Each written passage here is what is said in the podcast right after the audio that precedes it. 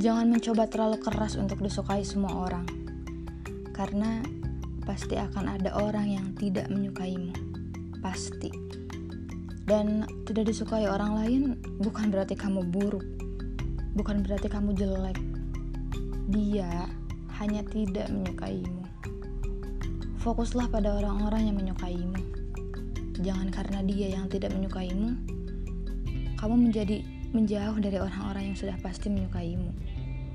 Bertemanlah dengan mereka, karena kamu tidak perlu berpura-pura supaya kamu disukai.